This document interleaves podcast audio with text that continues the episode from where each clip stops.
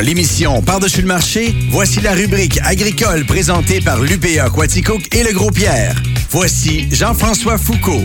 On- depuis le début de la saison, on vous rappelle que la rubrique agricole, on faisait une histoire des différents produits agroalimentaires qu'on vend au verger.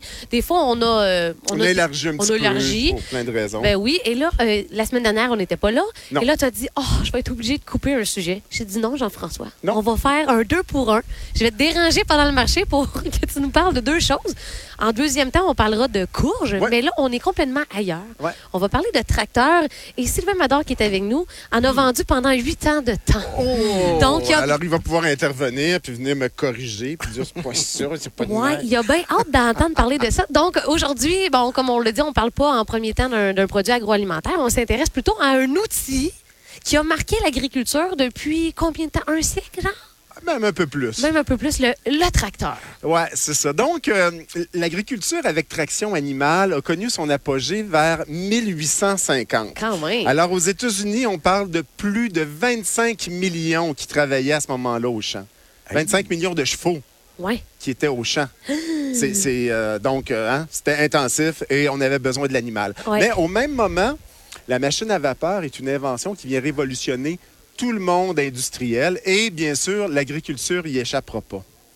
Euh, L'agriculture, donc, entre aussi dans l'ère de la mécanisation. Et là, il y a des machines à vapeur, donc stationnaires, qui vont euh, s'installer au champ, qui vont faire leur apparition. On va utiliser des machines à vapeur pour scier du bois, battre, moudre du grain, pomper de l'eau.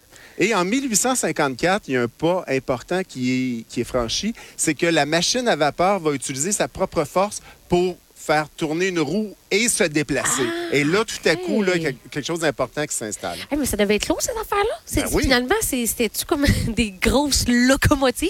Exactement, c'est exactement ça. Donc, un engin pouvait peser jus- jusqu'à 45 tonnes et consommer 5 tonnes de charbon par jour pour créer sa vapeur. On- On n'est pas dans le développement durable. Et hein? tabarouette, on est loin hein, de Ça ça? boucane noir. Ça boucan noir. Euh, et ces là vont connaître leur heure de gloire vers les années 1910. Mais le moteur à explosion existe déjà en 1910.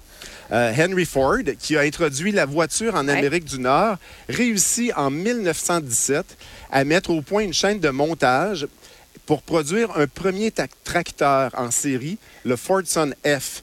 Le tracteur est petit et abordable et c'est un succès fulgurant. Il va être produit jusqu'en 1928. Puis là, je vois sur la fait 800 dollars. Euh, C'était à peu près 800 dollars à l'époque. Évidemment, à c'était- l'époque, c'est- des bidons, C'était de l'argent, mais c'était quand même abordable.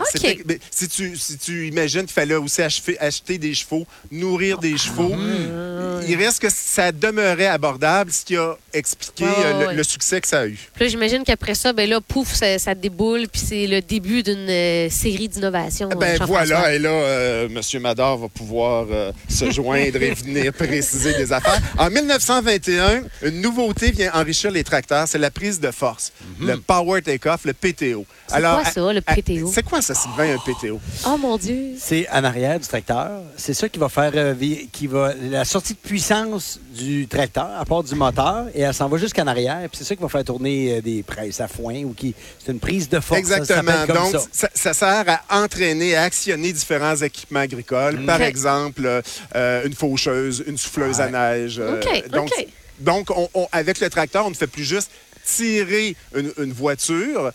On peut utiliser un outil qui fonctionne à l'arrière. Je comprends. En 1933, une autre invention ingé- ingénieuse, le système d'attelage hydraulique à trois points. Et Sylvain Ballard va nous expliquer qu'est-ce que le système d'attelage hydraulique Ça, à c'est trois dans le points. cas d'une charrue, par exemple. C'est c'est ce qu'on lève la charrue de terre, puis là, on peut la porter ailleurs, puis là, on dépose la charrue, puis là, on est prêt à faire des. Exactement. Et on va pouvoir jouer sur les niveaux. Donc, la charrue, la herse, on va pouvoir aller un petit peu plus profond, un peu moins. Même chose avec la faucheuse. On peut jouer avec les niveaux. Donc, tu t'imagines que ça commence à être pas mal intéressant. Là, il fait son intelligent, mais tantôt, il va connaître pas mal moins sur les courses. Jean-François. La même année, toujours en 1933, on adapte le pneu de caoutchouc aux roues du tracteur. Il faut savoir qu'auparavant, les roues étaient en métal Aïe, de gros crampons. Ouf. C'était très lourd et ça limitait la vitesse des tracteurs à un gros 6 km/h. Donc, euh, ça allait plus vite qu'une tortue, mais ça allait pas très peine. Et évidemment, les tracteurs étaient interdits sur les routes avec des roues comme ça, vous Ben ouais, imaginez. Il va y avoir de la compaction aussi parce que c'était lourd. la que là- destruction, il y avait des crampons après. En plus. Alors, t'imagines. Alors, avec les pneus de caoutchouc, on quadruple la vitesse de croisière. Euh, On monte à un gros 24 km heure et on n'abîme plus les routes. Donc là, ça permet d'élargir un petit peu l'utilisation de notre machine. Selon mes grandes recherches, Jean-François, j'ai trouvé comme ça par hasard que durant la Deuxième Guerre mondiale, il y a des agriculteurs qui vont trouver une façon quand même assez originale de faire leur devoir patriotique. Oui, ma chère. Durant la guerre de 39-45, plusieurs fermiers achètent un nouveau tracteur et donnent le vieux tracteur au gouvernement du Canada. On fond le métal pour faire des tanks. Ça, c'était leur Ah. contribution à l'effort de guerre. OK. Ah, ouais. Et le point de bascule arrive en 1957. Le nombre de tracteurs au Canada surpasse le nombre de chevaux. Et là, évidemment, c'est un point de non-retour.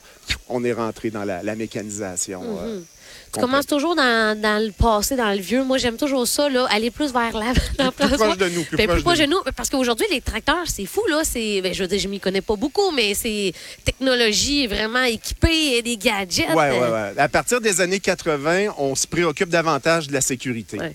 Donc, euh, on va développer des cabines qui sont sécuritaires, fonctionnelles et confortables. On invite euh, la climatisation, les ordinateurs, l'électronique, les GPS. Et là, les prochaines révolutions sont déjà en place, en fait. hein. Le tracteur électrique, Mm. il, il existe déjà.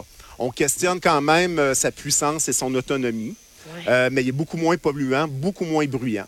Donc, il est déjà à nos portes. La course pour le rendre plus performant est déjà lancée. OK, toi qui, qui fais des fermes une fois de temps en temps, là, est-ce que tu est-ce que tu entends des fois les agriculteurs parler. Tracteur électrique, c'est la première fois que j'entends ça. Non. Je pensais que tu étais me parler du tracteur autonome, par exemple. Mais ça aussi, ça, c'est l'autre ça, révolution. autonome? Pas de tra- chauffeur. Exactement. Non. Donc, euh, carrément des robots dans les champs qui peuvent euh, euh, récolter, euh, Ben désherber, euh, puis faire plein de tâches 24 heures sur 24. là. Le GPS lui a servi à délimiter le champ. Puis après que ton champ est délimité, le tracteur, lui, s'il a affaire à faire ça, se tasse de 10 pieds, fait ça, tasse de 10 pieds, fait ça. Il Exactement. est capable de partir tout seul. Il est autonome. Exactement. Ben, donc, ça donc. aussi, euh, on en est au premier balbutiement. C'est pas encore hyper performant, mais il y a tellement d'argent qui est mis là-dedans en ce moment que. Je Ça vous le dis, pas là. là, dans les 10, 15, 20 prochaines années, le, le visage des tracteurs au champ devrait pas mal, pas mal changer. Hey, c'est fou. Et là, on fait toujours un lien avec le verger Gros-Pierre, parce que on, on- on- souvent, pour plusieurs, une sortie aux pommes, ben, c'est indissociable d'une balade en tracteur. Absolument. Donc, nous autres, au verger, on a deux tracteurs. Chacune de nos voitures peut promener une trentaine de personnes à la fois à travers les, les pommiers. Et d'ailleurs, on a une voiture euh, adaptée pour les personnes en fauteuil roulant. Alors, cherchez-en des, euh, des vergers au Québec Wow. où des personnes à mobilité réduite peuvent aller aux pommes. Hein? Il n'y en a pas beaucoup. Donc, euh, euh, on a ça. Et on a même de véritables tracteurs qui servent de jeu pour les enfants. Alors, c'est des vieux tracteurs qu'on n'utilise plus. Nous, on ne les, a- on les a pas donnés au gouvernement pour faire des tanks. Non, on les a gardés, puis on les a enfouis à moitié dans le sable. Donc, les enfants peuvent monter dessus. Ce sont de vrais tracteurs qu'on a utilisés. Ah. Ils peuvent monter dessus, s'amuser. Les enfants et les plus grands aussi. Et même s'initier à la conduite agricole. Donc, on forme la relève. C'est pas extraordinaire? Non, là, tu là, vas tu- nous l'avouer aujourd'hui, là, c'est Gaétan Gilbert qui a planté un tracteur en disant peut-être qu'il va en pousser trois autres. non, Ben, écoute, je l'avais pas vu de cette façon-là, On mais je trouve pas. ça intéressant. je, vais lui, je vais lui poser la question. J'espère que vos deux tracteurs pour les balades, là, ça fait pas autant de boucan que ce qu'on disait là, dans les non, années. non, non, euh, non. C'est quand même pas c'est trop pas au charbon, là. là. Il fonctionne au fioul quand même, mais c'est des, tracteurs euh, bien actuels. Super. Merci beaucoup, Jean-François.